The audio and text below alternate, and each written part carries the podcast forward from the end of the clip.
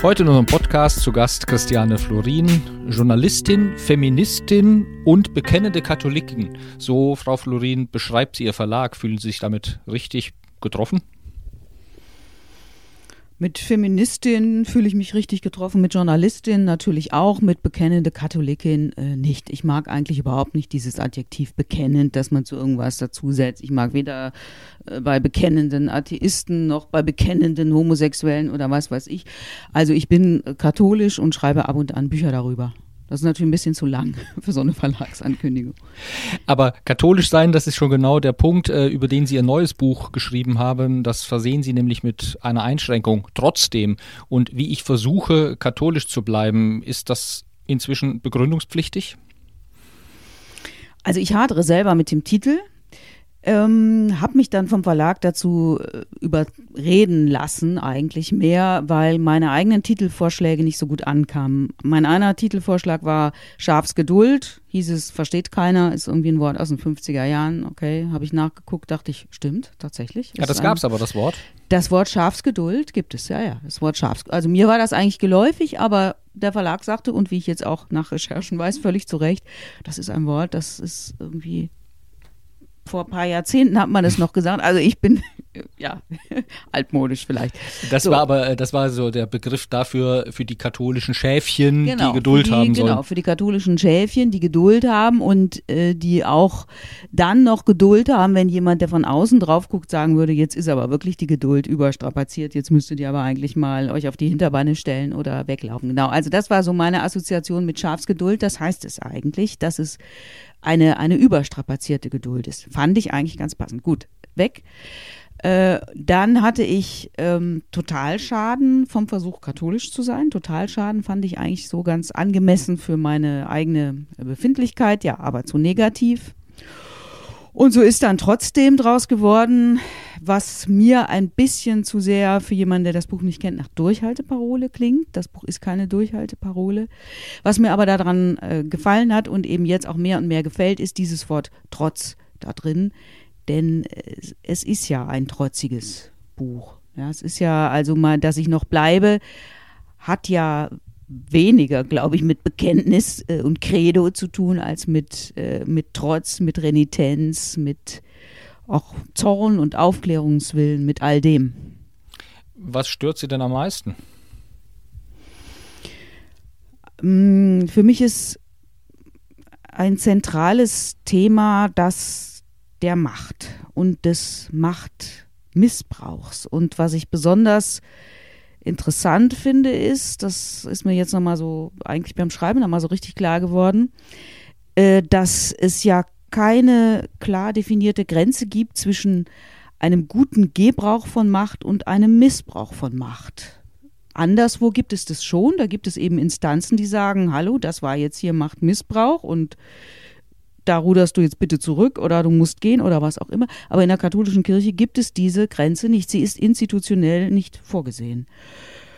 Und das ist eigentlich Machtmissbrauch auf allen Ebenen. Ein wichtiges Thema ist mir natürlich die sexualisierte Gewalt, die ja auch hm, eine Form des Machtmissbrauchs ist, aber eben auch das eher das kleinere, wo einfach ein Amt, eigentlich ein sakrales Amt ja benutzt wird für alle anderen Bereiche eben auch, für eine Verwaltungsentscheidung, letztlich eben für Willkür.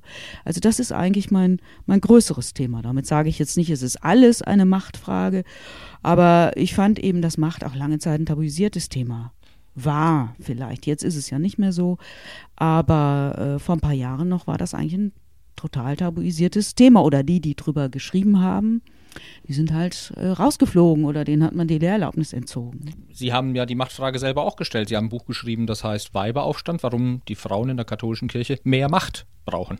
Ja, genau. Aber äh, als ich den Weiberaufstand veröffentlicht habe, dachte ich, die stärkste Abwehrreaktion, die kommt wegen des Wortes Weib ne, in Weiberaufstand. Ähm, aber die stärkste Abwehrreaktion war, jetzt mal aus Kreisen der katholischen Kirche und zwar sowohl im liberalen als auch im rechtskatholisch-autoritären Milieu. Stärkste Abwehrreaktion war eigentlich auf das Wort Macht. Ja, ja, Macht äh, gibt es doch nicht, ist alles Dienst und Demut und ach, sie sind immer so machtfixiert. So halt, ja, und, es und uns Frauen geht es doch auch nicht um Macht, wo ich denke, na, was ist denn das für ein komisches, verschwiemeltes Verhältnis zur Macht? Denn Macht ist halt da und man kann mit ihr umgehen, man kann sie gestalten, legitimieren, kontrollieren, was auch immer, aber sie einfach zu leugnen oder sie als per se etwas Unangenehmes so von sich wegzuschieben, das hat mich dann weiter interessiert. Also Kritiker Ihres Buches sagen ja, Sie verkennten, dass in der katholischen Kirche doch sehr augenscheinlich Macht auch inszeniert wird. Also dass jetzt Macht an sich gar nicht existent sei und auch nicht ausgeübt werde und auch nicht er erklärtermaßen ausgeübt werde. Das kann man ja nun wirklich nicht sagen. Ja, sie wird, natürlich wird sie für jemanden, der von außen unbefangen drauf guckt, wird sie inszeniert. Gar keine Frage. Aber ich habe ja nach äh, ich sag mal, nach theologischen Fachbüchern gesucht, die sich mit der Frage beschäftigt haben, wie wird in dieser Institution Macht über das Zeichenhafte hinaus ausgeübt? Wie ist diese Macht legitimiert? So, und da war meine Ausbeute sehr dünn. Und das lag auch nicht an mir oder meinem begrenzten Blick oder dass ich keine Theologin bin, sondern ich habe natürlich mit Leuten gesprochen, die Theologinnen und Theologen sind. Es gibt kein Standardwerk zur Macht in der katholischen Kirche. Jedenfalls schon gar kein aktuelles. Es gibt natürlich in Klerikern von Eugen Trevermann, in vielen Werken der Befreiungstheologie, in Werken von Hans Küng, da gibt es das natürlich. Aber die Folgen, die sind ja bekannt. Ja? So. Und da habe ich mich gefragt, wo Macht so augenscheinlich ist und wo eben auch der Machtmissbrauch so augenscheinlich ist, warum gibt es da keine systematische Analyse? Und das hat schon mit diesem verschwiemelten Verhältnis zur Macht zu tun. Ein Papst zum Beispiel, ne, es gibt dieses berühmte Schreiben oder dieses berühmte Dokument von Johannes Paul II., wo er sagt, im Grunde Priesterinnen, die wird es niemals geben. So sagt er das aber nicht oder so schreibt er das aber nicht, sondern er schreibt, die Kirche ist gar nicht befugt, das zu entscheiden. Das ist also machtpolitisch entschieden worden, nämlich im Prinzip mit einem Machtwort des Papstes, muss aber als Ohnmachtsgestus getarnt werden. Und sowas ist eben ganz typisch. Natürlich tragen die Zeichen der Macht, aber wenn sie dann eine Entscheidung treffen, dann sagen doch die wenigsten Päpste, Bischöfe, so, basta jetzt, ja, sondern die sagen, das musste ich so tun, das ist mein Dienst, das ist mein Dienst am Herrn oder was weiß ich. Also man steht überhaupt nicht dazu, dass man eine Machtposition hat, dass man Macht auch gestalten will und eine wichtige Folge davon ist eben, es gibt auch keine Instanzen, die diese Macht oder diesen Dienst oder diese Demut äh, kontrollieren. Also sowas wie Gewaltenteilung, ja. die im Staat unterdessen völlig üblich und ja. natürlich auch sinnvoll ist. Ja, Gewaltenteilung, natürlich auch, ähm, was im modernen Staat ja auch üblich ist, dass der Einzelne ein Abwehrrecht hat gegenüber der Institution, dass die Institution von sich selber sagt, ja, ich kann, ich mache Fehler, ich kann Fehlentscheidungen treffen, ich kann ja Leid erzeugen. Und da muss auch der Einzelne in der Lage sein, mir als Institution, als Vertreter der Institution Grenzen zu setzen. Und das gibt es alles in der katholischen Kirche ja nicht. Ich hätte ja einen Verdacht, warum das so ist. Also wenn man in die Bibel schaut, dann ist Jesus jemand, der äh, quasi die Macht nach den üblichen Verhältnissen ablehnt, selbst ein Opfer dieser Macht wird, immer sagt, bei euch soll es nicht so sein. Also wenn dann plötzlich doch Macht ausgeübt wird nach den Maßstäben dieser Welt, äh, dann kommt man ja ständig mit der Gründungsurkunde und mit dem Gründer in Konflikt. Ja, er hat Macht abgelehnt nach den Maßstäben dieser Welt, aber äh, ich habe ähm, vor ein paar Monaten ein, ein Seminar gegeben in Freiburg. Und da habe ich den Studentinnen und Studenten diese Frage gestellt, hatte Jesus Macht? Welche Macht hatte Jesus? Und wir hatten vorher über ganz verschiedene Machtbegriffe gesprochen, in der Politikwissenschaft, in der Psychologie, in der Theologie, so alles Mögliche. Und ähm, da sind wir zu dem Schluss gekommen, dass auch Jesus Macht hatte. Also jemand, der heilen kann, jemand, der sich auf einen Berg stellt und hunderte, tausende Menschen kommen, hören dem zu, sind so weit begeistert, dass sie ihm folgen, der hat natürlich auch Macht. Der hat nicht im institutionellen Sinne eine Machtposition bekleidet wie ein König oder äh, ein anderer Herrscher der Zeit oder eine, war keine amtliche religiöse Autorität, die gab es ja damals auch schon, das alles nicht. Aber Macht hat er natürlich gehabt. Macht ist ja eine, Macht ist ja ein, ein komplexes Phänomen, das man eben aus ganz verschiedenen Perspektiven beschreiben kann. Und aus diesen verschiedenen Perspektiven hatte Jesus auch Macht. So, und die Kirche, die ist ja, beruft sich natürlich auf Jesus und ist der Versuch, das, was Jesus da gemacht hat, irgendwie zu verstetigen. Also Max Weber, großer Soziologe, sagt, es gibt Charisma es gibt verschiedene Herrschaftstypen und einer davon ist die charismatische Herrschaft. Und Jesus war ein charismatischer Herrscher nach dessen Definition. Und die Institution versucht natürlich, wenn der Begründer tot ist, wenn der Charismatiker, der Hauptcharismatiker tot ist, irgendwie dieses Charisma über die Zeit zu retten. Ein ganz normaler Vorgang. Der gilt nicht nur für die Kirche, der gilt auch für andere religiöse ähm, Gemeinschaften, Institutionen. So, und diese Seite der Institution, die, die muss man sich doch angucken. Die gibt es ja. Ja, die habe ich ja jetzt nicht erfunden. Es gibt ja eine äußerst irdische, weltliche Seite dieser Institution. Und die Institution ist eben eine Antwort auf die Frage, wie sichere ich das, was der Gründer da in die Welt gesetzt hat? Wie verstetige ich das? Und wie gebe ich eben auch das Charisma weiter, dass die Nachfolger ja nicht so ohne weiteres haben. Ja, und eine Form, das Charisma weiterzugeben, ist die Weihe und dann die andere Seite der Medaille, dass Menschen daran glauben, dass dadurch die Weihe etwas weitergegeben wird. Also nicht nur der, der geweiht wird, sondern eben auch die, die den Geweihten sehen. So. Und ähm, ich versuche zugegebenermaßen etwas nüchtern, mir das halt anzugucken, ohne diesen spirituellen Überbau, sondern guck mir die Institution an und denk, naja, also da ist eben doch sehr, sehr viel Irdisches dabei und von wegen bei euch aber soll es nicht so sein.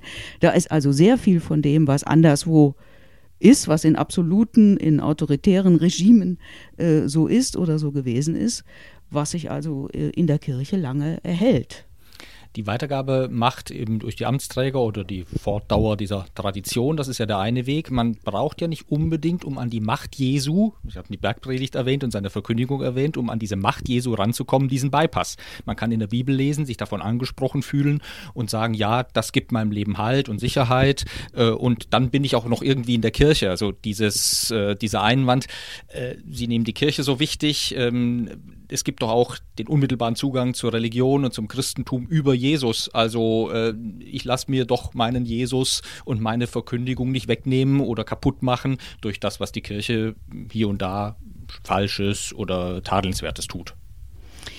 Ja, das wäre jetzt ein sehr egoistischer Zugang und ein wenig journalistischer Zugang. Ich bin ja noch über alles hinaus auch, auch Journalistin und was ich sozusagen für mich beschließe, das ist ja die eine Seite. Aber die andere Seite ist ja, dass ich finde, dass die Kirche, die katholische Kirche immer noch eine große, einflussreiche Institution ist und dass man der diesen Machtmissbrauch nicht einfach so durchgehen lassen kann.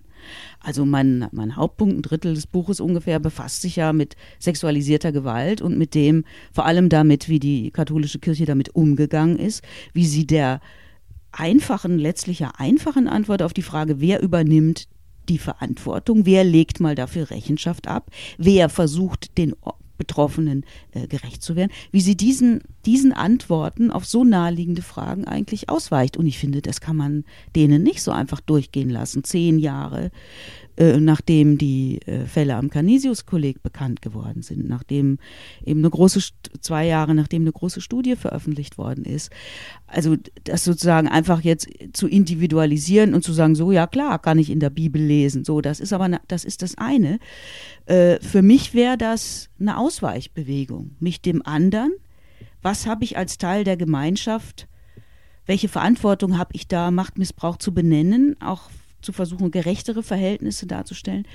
Ähm, welche Verantwortung äh, habe ich da? Und warum soll ich nicht versuchen, daran etwas zu ändern? Ich meine, ich will mich selber jetzt nicht so super wichtig nehmen. Ich weiß natürlich auch, dass ich weder mit meinen Büchern noch mit meinem ähm, mit sozusagen als Einzelne da was zu beitragen kann. Aber ich käme, es käme mir doch so vor, als hätte ich was, würde ich was verpassen, als würde ich eine Möglichkeit nicht nutzen, wenn ich nicht das, was ich sehe und was ich eben auch begründe, glaube gut zu begründen, mich das nicht aufschreiben würde und anderen sagen würde, hier, guckt euch das mal an, ist das eigentlich richtig und wie muss sich die Institution verändern, damit es besser wird? Und wie setzen Sie dann, sagen wir mal, das Positive in dieser Institution, das ja auch geschieht und, und ähm, überzeugende Seelsorger und äh, das menschenrechtliche Engagement der Kirche in der dritten Welt, alles, alles das Gute, ins Verhältnis zu diesem Negativen, äh, kommt dann das Minus vor die Klammer und darin ist alles nichts mehr? Ich setze es ja gar nicht ins Verhältnis. Ich verweigere eigentlich diese, diese Aufrechnung, zu sagen, es gibt so viel, ja, das kriege ich natürlich als, als Publikumsreaktion oder wenn ich in Lesungen bin, aber auch als Mails. Äh, ganz häufig, ja, die Kirche macht so viel Gutes, reden Sie doch nicht dauernd über Missbrauch. So, das ist für mich die falsche Rechnung. Es gibt das eine und es gibt das andere. Und ich glaube aber, dass es ähm, damit, damit es gut wird, dass das nicht in falschen Strukturen geht sondern dann wird das Gute eigentlich zur Nischenveranstaltung. Dann wird das Gute zu der Veranstaltung, mit der man sich dann rausredet und all das, was systemisch falsch ist, was auch sehr viel Leid verursacht. Für mich ist auch ein wichtiger Aspekt, welches Leid verursacht man eigentlich als Institution mit dieser Härte ähm, und natürlich auch mit den Verbrechen. Ähm, das, das, es geht einfach nicht zu sagen, da, da, da sind gute Seelsorger, da wird so viel gegen, aber ja, so what? Ja, was, das, das macht es doch nicht wett. Mhm. Ja. Ähm, und mich wundert manchmal tatsächlich, mit welcher Nonchalance so da man man so da darüber hinweggeht und sagt ja bei mir uns ist das aber nicht so bei uns sind ganz viele Freiräume. Das sind ja so Dinge die würde man im Staat niemals akzeptieren. Aber in der Kirche wird es akzeptiert. Wenn ich in der einen Gemeinde einen Freiraum habe und einen netten jovialen Pfarrer und in der anderen Gemeinde ist halt der autoritäre unter dem äh, viele leiden dann sagt man ja komm doch zu dem jovial. Würde man das staatlicherseits akzeptieren? Ich glaube nicht und im Arbeitsrecht höre ich das natürlich ganz häufig bei, bei äh, wenn es so um Arbeitgeber geht, um die klassischen Fälle, wieder verheiratet, geschieden oder homosexuelle äh, Partnerschaft. Der eine Arbeitgeber, der drückt halt ein Auge zu und der andere verfolgt das rigoros. Aber das ist doch keine Rechtssicherheit. Dann, ne? Aber das da wird man ja, woanders nicht akzeptieren. Da haben ja nun ausgerechnet die staatlichen Gerichte und die staatliche Rechtsprechung der Kirche auch Grenzen gesetzt ja, und ihr Glück. das aufgezeigt. Ne? Ja, zum Glück, zum mhm. Glück. Aber da ist natürlich trotzdem meine Frage, warum muss das der Staat dann? Ist ja gut, dass der Staat es macht, aber warum muss es der Staat machen? Warum bewegt sich nichts von innen heraus? Es gibt ja viele Menschen in der Kirche, die das thematisieren, die darunter leiden, die das als äh, großes Unrecht sehen. Die Debatte ist ja jetzt nicht neu, die habe ich auch nicht äh, aufgebracht, die ist ja schon viele Jahrzehnte und trotzdem verändert sich diese Institution nicht in dieser Hinsicht, ja. Ich weiß nicht, woher diese woher diese diese institutionelle Härte kommt. Ja, meiner Ansicht nach ist auch vieles davon ist eben hohl. Da wird einfach gesagt, das muss so sein, das hat uns Jesus so oder der Herr so gelehrt und fertig. Meine, es ist, es ist eine, ein Mittel der Selbststabilisierung, ähm, bei dem man aber völlig vergisst, welches Leid da Menschen zugefügt wird. Da ist ja ein Stück dann auch Selbstanklage drin. Sie gehören der Institution ja noch an. Und äh, wenn Sie sagen, okay, das darf diese Institution mit meiner Billigung, weil ich gehöre ja an, ja auch tun, oder implizit, was Sie vorhin als Schafsgeduld bezeichnet haben. Die Leute sind einfach zu duldsam mit dem, was Ja, aber mit meiner Billigung tut sie es eigentlich nicht. Ich zahle natürlich noch das Geld, ich zahle noch Kirchensteuer. Insofern stabilisiere ich das System, denn Geld ist ein großer Stabilisator. Aber ich will es nicht widerspruchslos tun. Ja, ich finde schon, dass das, also, das Widerspruchsgeist eine Institution verändern kann. Ich möchte nicht Teil dieses relat großen Relativierungsbetriebs sein. Und deshalb lege ich halt meine Gedanken offen, versuche zu argumentieren, zu begründen und das anzubieten und zu sagen, Leute, diskutiert drüber welche Schlüsse ihr daraus zieht. Das, das ist so mein Ansatz. In dem Alternativtitel, der es dann nicht aufs Cover mhm. geschafft hat, dem Totalschaden, da wird aus äh, Relativität Absolutheit, nämlich ein Totalschaden, ist ein Totalschaden. Da ja, geht dann gar nichts mehr. Das ist ja ein Weiberaufstand. Es war ja auch keine Aufforderung, jetzt auf die Barrikaden zu gehen und mit Gewalt äh, alle Kleriker vom Hof zu jagen. also das ist natürlich die, das ist natürlich das, das Zugeständnis, das aber ist es ein ich eine Titel finde. Also ist, ist das Gefährt also, am Ende? Ne, das Gefährt ist, das Gefährt ist nicht am Ende. Ne, die Kirche wird das natürlich alles, die, die Institution wird es überleben, so wie sie 2000 Jahre äh, äh, überlebt hat. Aber äh, also mein Verhältnis zu dieser Institution, diese, diese Beheimatung, die ich ja mal hatte, das ist am Ende. Da kann, ich fühle mich da fremd. Und das ist jetzt nicht, weil ich selber irgendwie heilig wäre, ohne jeden moralischen Makel wäre und so weiter, sondern das liegt aber schon daran, dass ich von dieser Institution in meiner Kindheit, in meiner Jugend bestimmte Maßstäbe mitgenommen habe, die ich anlege und die, die ich nicht nur dort nicht mehr wiederfinde, sondern das genaue Gegenteil dort finde. Und das würde ich doch gerne eben mal angesprochen haben. Ja? Also wenn ich ähm, äh, das kommt, das beschreibe ich ja auch im Buch, wenn ich so an diese, an diese Gewissensspiegel und so denke. Also für mich war Gewissen und Gewissensbildung immer schon ein, ein interessantes Thema. Und für mich bleibt auch die Frage, wenn jemand vertuscht hat, und zwar in großem Maßstab vertuscht hat, sexualisierte Gewalt vertuscht hat, wie kann der noch in den Spiegel gucken? Und da bin ich eigentlich zu dem Schluss gekommen, dass man wahrscheinlich, je höher man da kommt, den Spiegel schon abgehängt hat dann geht es wahrscheinlich besser. Aber ich kann, mir, ich kann mir eben nicht erklären, warum eine einfache Frage wie, wer übernimmt Verantwortung, was habe ich selber damit zu tun und welche persönlichen Konsequenzen ziehe ich daraus, warum die auf höheren Hierarchieebenen jedenfalls nach wie vor ja nicht beantwortet wird. Warum es so schwierig ist, Namen zu nennen Gut, das verstehe ich. Ich kenne ja auch ein bisschen Presserecht, das verstehe ich schon. Also die Namen von anderen zu nennen ist schwierig. Aber warum die, deren Namen da genannt werden müssten, warum die nicht selber aufstehen und sagen, ja, ich war's, ich habe das gemacht. Hat doch immerhin an der einen oder anderen Stelle schon stattgefunden, dass Bischöfe gesagt haben, ja, ich habe Fehler gemacht, ich habe versagt. Ja, aber da, als es nichts mehr gekostet hat und um Fehler gemacht, äh, geht es ja auch nicht, sondern es ging, es würde mal gehen um eine aufrichtige Beschreibung dessen, was passiert ist. Diejenigen, die gesagt haben, ich habe Fehler gemacht, die haben meistens in so einem Duktus geantwortet, ja, ähm, aber damals, das war halt auch die Zeit, da hat man das falsch eingeschätzt, wo ich dann sagen würde, na ja, also wenn ihr gedacht habt, Missbrauch von Kindern ist irgendwie eine Kleinigkeit, hättet ihr ja nicht so viel Ehrgeiz drauf verwenden müssen, das zu vertuschen. Also da stimmt ja auch in dieser äh, Reue oder Reue ist noch zu viel gesagt, in dieser Art von, von Schuldeingeständnis was nicht. Aber und, immerhin und, hat man ja tatsächlich gedacht, man könne das durch äh, geistliche Übungen oder durch Therapie und durch Strafe und so den Leuten irgendwie austreiben und sie dann vielleicht irgendwo anders dann halt wieder einsetzen. Ja, ich gucke nicht in die Köpfe rein, aber nach dem, was ich weiß, glaube ich nicht, dass das das dominante Motiv war, dass man, dass man glaubt, äh, die Leute sind nach einer Therapie wieder voll einsetzbar, sondern es ging schon mindestens genauso darum, Schaden von der Institution Kirche abzuwenden, das Ansehen nicht zu beschmutzen und auch eine Debatte über die Sexualität von Priestern zu vermeiden. Also das war vor 30, vor 40, vor 50 Jahren sicherlich auch ein Motiv dafür, äh, diese Taten zu vertuschen und überhaupt nichts an diese Autorität drankommen zu lassen. Und das galt ja für die, für die äh, institutionell verfasste Kirche. Das galt aber natürlich auch für die Familien. Mir haben viele gesagt, Betroffene, äh, dass sie erstmal, wenn sie sich denn überhaupt ihren Eltern anvertraut haben, dass die Eltern ihnen erstmal noch eine Ohrfeige gegeben haben und gesagt haben, der Pfarrer tut sowas nicht. Ja, also das ja, da müssten aber sehr viele Spiegel dann auch nicht nur in Pfarrhäusern hängen, oder? Ja, das ist, das ist ja auch, ich, ich sage ja auch nicht, ich habe das Thema selber. Äh, damit habe ich mich ja selber auch erst seit 2010 befasst und nicht in meiner Jugendzeit oder in meiner jungen Erwachsenenzeit oder so. Habe ich das. Ich muss aber auch sagen, äh, bevor ich mich dann journalistisch damit befasst habe, äh, hatte ich das von meiner katholischen Sozialisation her in dem Ausmaß dann doch nicht für möglich gehalten. Ja? Dass da irgendwas mit der Sexualität ist, dass da was komisch ist, dass viel geredet wurde, das habe ich natürlich mitgekriegt. Das hat ja jeder mitgekriegt, der sich in der kirchlichen Jugendarbeit engagiert hat.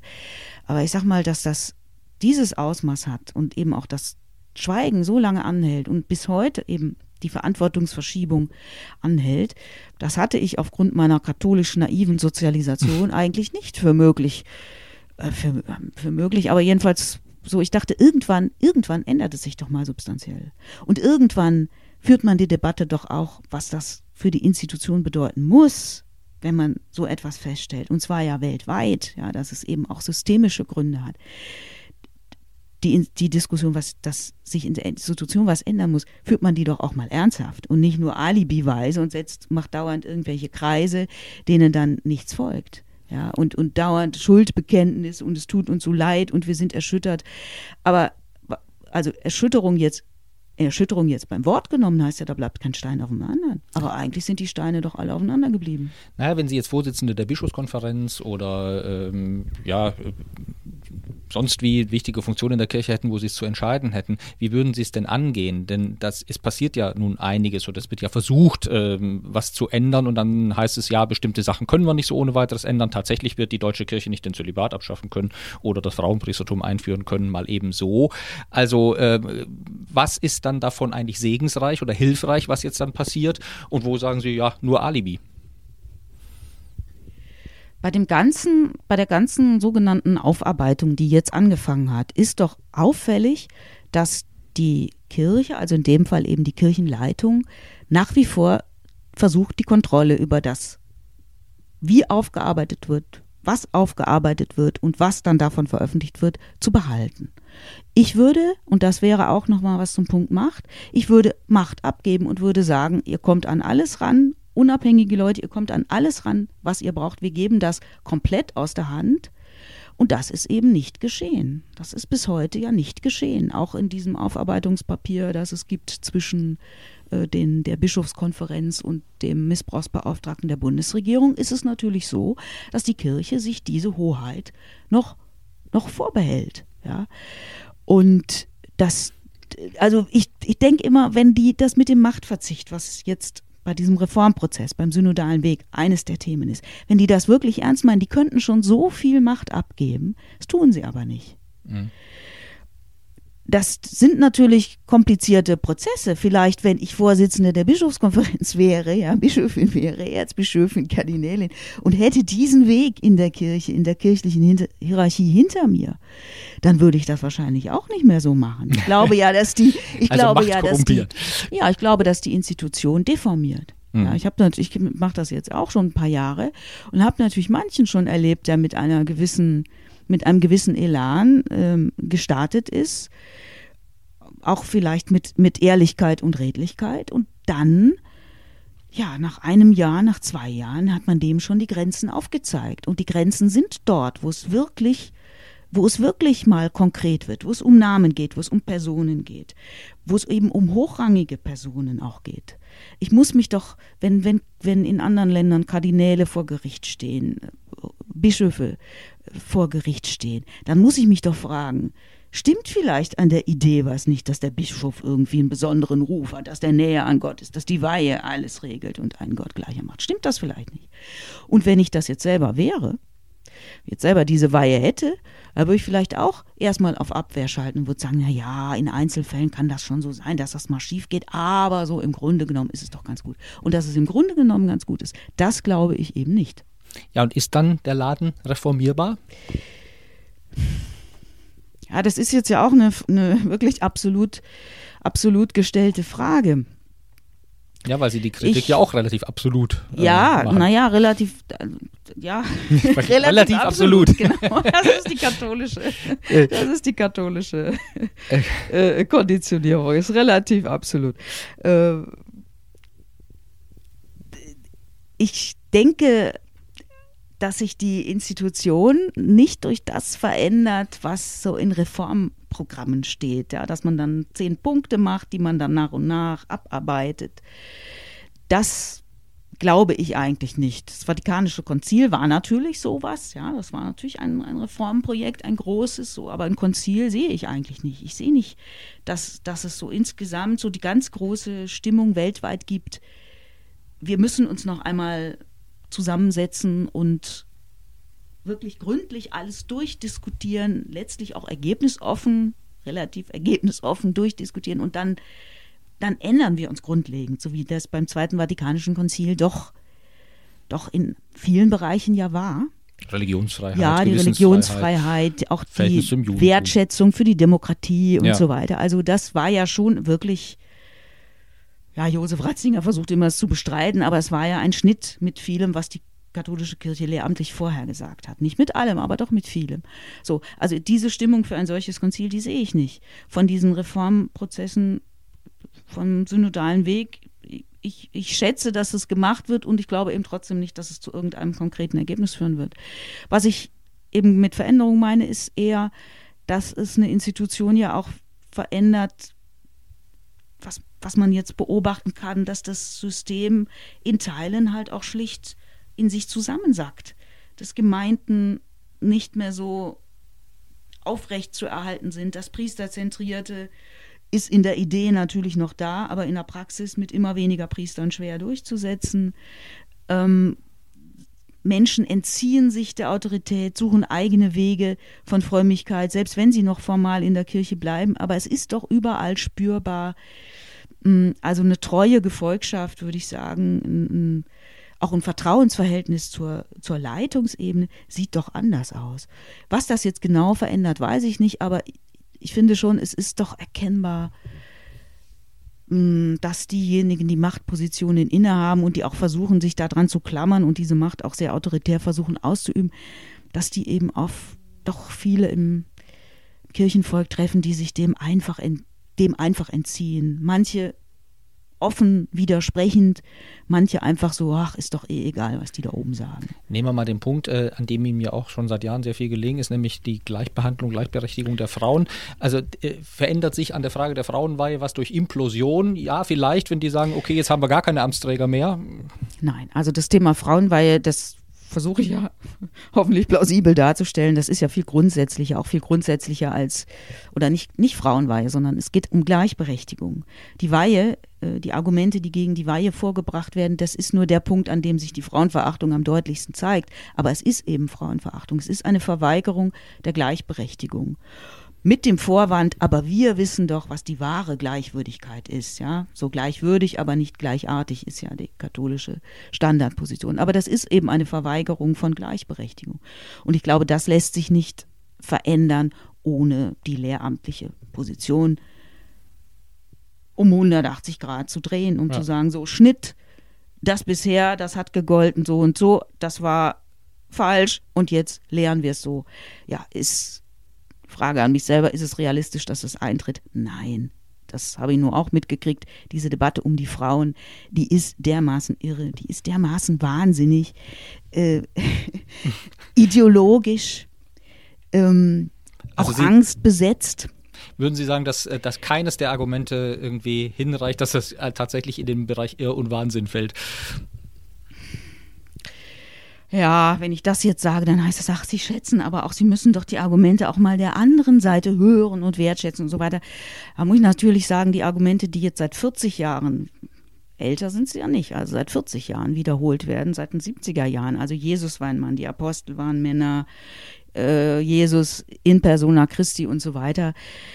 Die sind ja theologisch mindestens umstritten, wenn nicht sogar widerlegt. Also es gibt für jedes Argument mindestens ein Gegenargument. So, also dieses, äh, ich halte es für etwas naiv zu glauben, die besseren Argumente setzen sich durch. Wenn es danach ginge, dann wäre die Entscheidung, glaube ich, eine andere. Also es geht nicht allein um Argumente, sondern es geht auch um Fragen der Macht, um Psychologie, um Reinheitsvorstellungen, um alles Mögliche. Ja. Äh, und das macht es ja so schwierig. Ähm, das macht es ja so schwierig über wie soll ich jetzt sagen, über die Thematik Frau, das Thema Frau, die Stellung der Frau, die Rolle der Frau. Also das ganze Begriffsbrimborium zeigt ja schon, dass da ein tiefer liegendes äh, Problem ist. Also nee, ich glaube eben, äh, um nochmal auf die Ausgangsfrage da zurückzukommen mit der Reformierbarkeit, ich glaube, dass sich da ähm, äh, in Sachen Gleichberechtigung nichts ändert. Schon allein deshalb, weil die Kirche eben keinen weltlichen Begriff von Gleichberechtigung hat. Aber die meisten Menschen, die das Wort Gleichberechtigung hören, eben einen weltlichen Begriff haben, was Gleichberechtigung ist, nämlich gleiche Rechte. Das wird die katholische Kirche Frauen, die wird die katholische Kirche Frauen nicht gewähren. Und trotzdem finde ich. Welchen Begriff hat sie denn dann, also die katholische Kirche? Naja, die hat einen eigenen. Die sagt ja, die wahre, es gibt eine, es gibt eine äh, Gleichheit draußen, eine Gleichheitsvorstellung draußen in der Welt. Das ist dann sowas mit Aufklärung, Französische Revolution und so weiter und so fort und im Grundgesetz. Aber es gibt auch eine wahre Gleichheit. Und die wahre Gleichheit besteht eben darin, dass die Würde von Mann und Frau angeblich in der katholischen Kirche gleich sein soll, aber aus der, Ander, aus der behaupteten Andersartigkeit der Frau andere Zugänge zum Beispiel zu Ämtern erfolgen. Und dann wird aber gesagt, ja, dass ihr nicht geweiht werdet, liebe Frauen, das nimmt euch ja nichts von eurer Würde. Das ist ja komisch, denn Würde heißt ja, dass man sich in verschiedensten Möglichkeiten denken darf, sozusagen. Wenn mir aber jemand sagt, ja, aber in der Möglichkeit darfst du dich nicht denken, weil du eine Frau bist. Früher galt politisch, ja, in der Möglichkeit darfst du dich nicht denken, weil du aus dem falschen Stand kommst, ja, bist halt keine Adlige, bist kein Adliger. So. Also, wenn das aus irgendeiner aus irgendeinem dieser Gründe beschnitten wird, dann ist das eben nicht die gleiche Würde. Ja, deshalb finde ich, es ist ein Etikettenschwindel immer zu sagen, in der katholischen Kirche gibt es Gleichwürdigkeit. Nee, gibt es nicht. Gibt es nur nach der eigenen Definition Gleichwürdigkeit.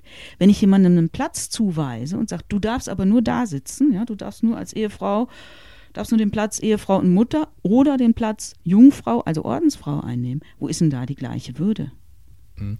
Wenn man dann mit Katholiken und Katholikinnen spricht, dann äh, insbesondere seit der Missbrauchskrise kommt ja immer so, so ein katholisches Ja, aber. Ich, ich bin katholisch, aber und dann kommt äh, viel Kritik an den Missständen oder dass das eingeräumt wird, dass vieles nicht in Ordnung ist. Mir kommt immer vor, dass das für eine Institution äh, schon ein ganz großer Sargnagel ist, denn zur Zugehörigkeit zu einer Institution, einem Verein, äh, gehört ja immer auch sowas wie Institutionenstolz. Also die Mitglieder müssen irgendwie das Grundgefühl haben, es ist gut, dass ich da drin bin. Nach allem, was ich jetzt von von Ihnen gehört habe, äh, wäre die Frage, was ist denn gut daran, dass ich da noch drin bin, für Sie so eine Art Negativantwort. Ich will den Beine machen, ich will die ärgern, ich will der Stachel sein. Äh, das ist Institution logisch auch nicht gerade konstruktiv. Ja, ich denke ja nicht in der Logik der Institution. Ne, das ist ja, ich ja, denke ja nicht die, die Kirche, ich denke ja nicht, dass ich die, will ja nicht die Kirche, die Kirche retten. Diese Art Bücher gibt es ja auch. Ne, meins ist ja nicht, ist ja kein Kirchenerrettungsbuch, sondern mein äh, äh, Buch ist einerseits eine Analyse und andererseits eben eine Beschreibung der eigenen Befindlichkeit, weil, ja, aber, ich, hm? weil ich den Eindruck hatte, dass es vielen, mit denen ich so zu tun habe, in meiner Blase, dass es vielen genauso geht, dass sie sich zerrissen fühlen, dass sie sagen, ja, in meiner Gemeinde ist eigentlich gut und da engagiere ich mich auch gerne, aber ich frage mich jetzt doch in, in so einigen stillen Minuten, für welchen größeren Verein äh, ja. engagierst du dich ja. da. Ja, das, das erlebe ich, ja. das erlebe ich bei ganz vielen. Äh, und ich habe dafür auch keine, ich habe sozusagen auch keine Patentantwort, sollst du jetzt gehen oder sollst du jetzt bleiben? Ne? So entweder oder, das versuche ich ja etwas aufzulösen, diese ständigen entweder oder Konstruktionen. Ich kann eben nur sagen, es ist eine Spannung und es wird eine immer unerträglichere Spannung für, für, äh, für viele. Und manche gehen halt still und manche gehen äh, und schreiben äh, vorher noch äh, ein Buch. Aber ähm, es aber ist natürlich Buch der ist keine Wunsch. Austrittserklärung. Irgendwo, nein, es ist keine Austrittserklärung, es ist aber auch kein Austrittsausschluss. Hm. Ich sage ja nicht, ich bleibe äh, für immer oder ich sage auch nicht, ich bleibe für immer Kirchensteuer. Ich meine, äh, in der Kirche, in, einer, in einem katholischen Milieu aufgewachsen zu sein, das prägt einen ja auch. Ja, das kann ich ja nicht so einfach ablegen. Selbst wenn ich austreten würde, wäre das ja nicht weg. Ich glaube schon, dass ich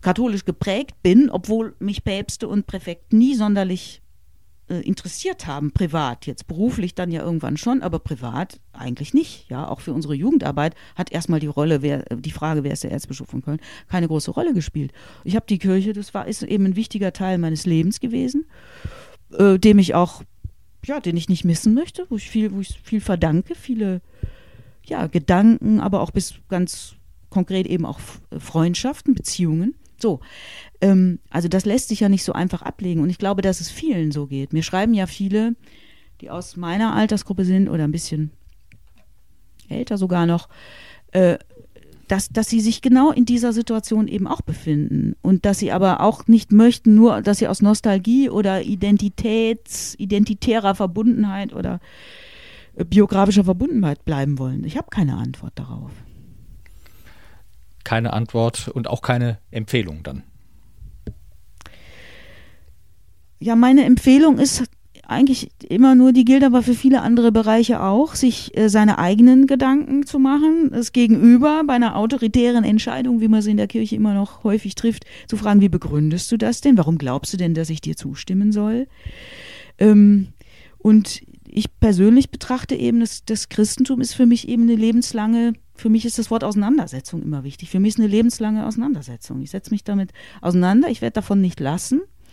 Ob ich davon eben immer, äh, äh, ob ich dazu immer die Kirche brauche, äh, die Mitgliedschaft, das, das weiß ich ja noch nicht.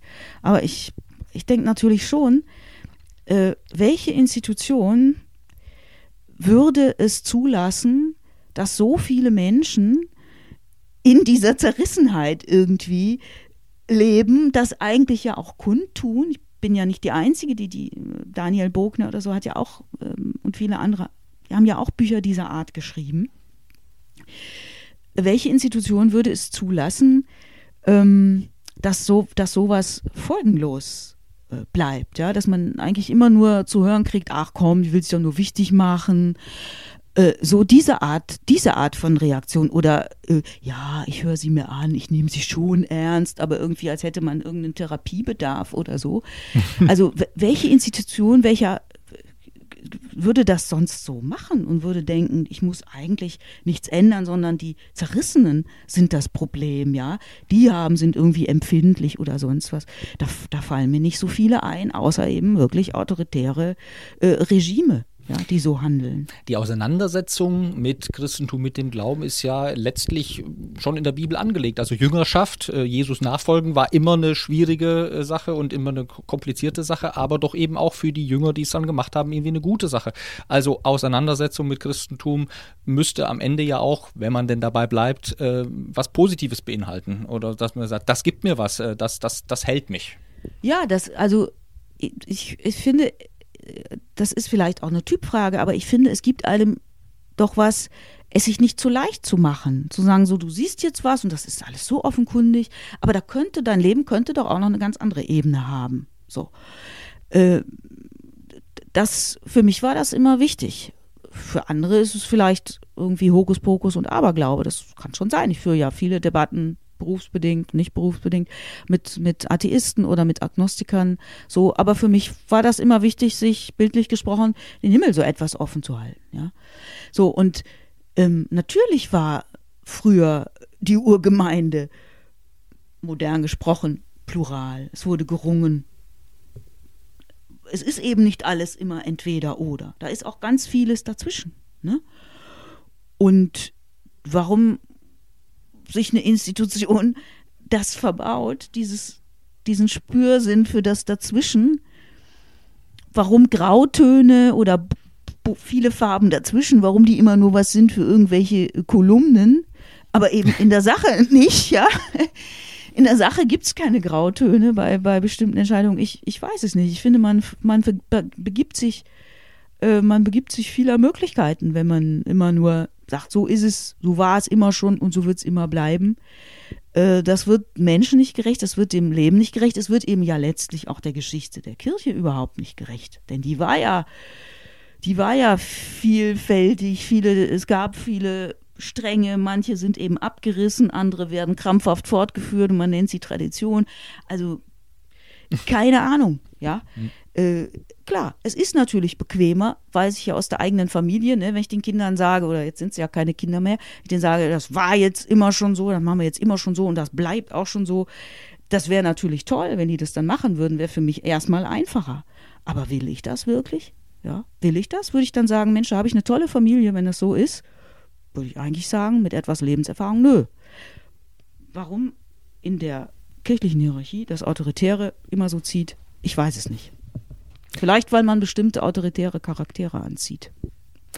Den Himmel offen halten und auf Erden den Mund aufmachen, die Journalistin und Buchautorin Christiane Florin, über ihr trotzdem, äh, warum ich oder wie ich versuche, katholisch zu bleiben. Ganz herzlichen Dank, dass Sie da waren. Ja, gerne. Danke für die Fragen.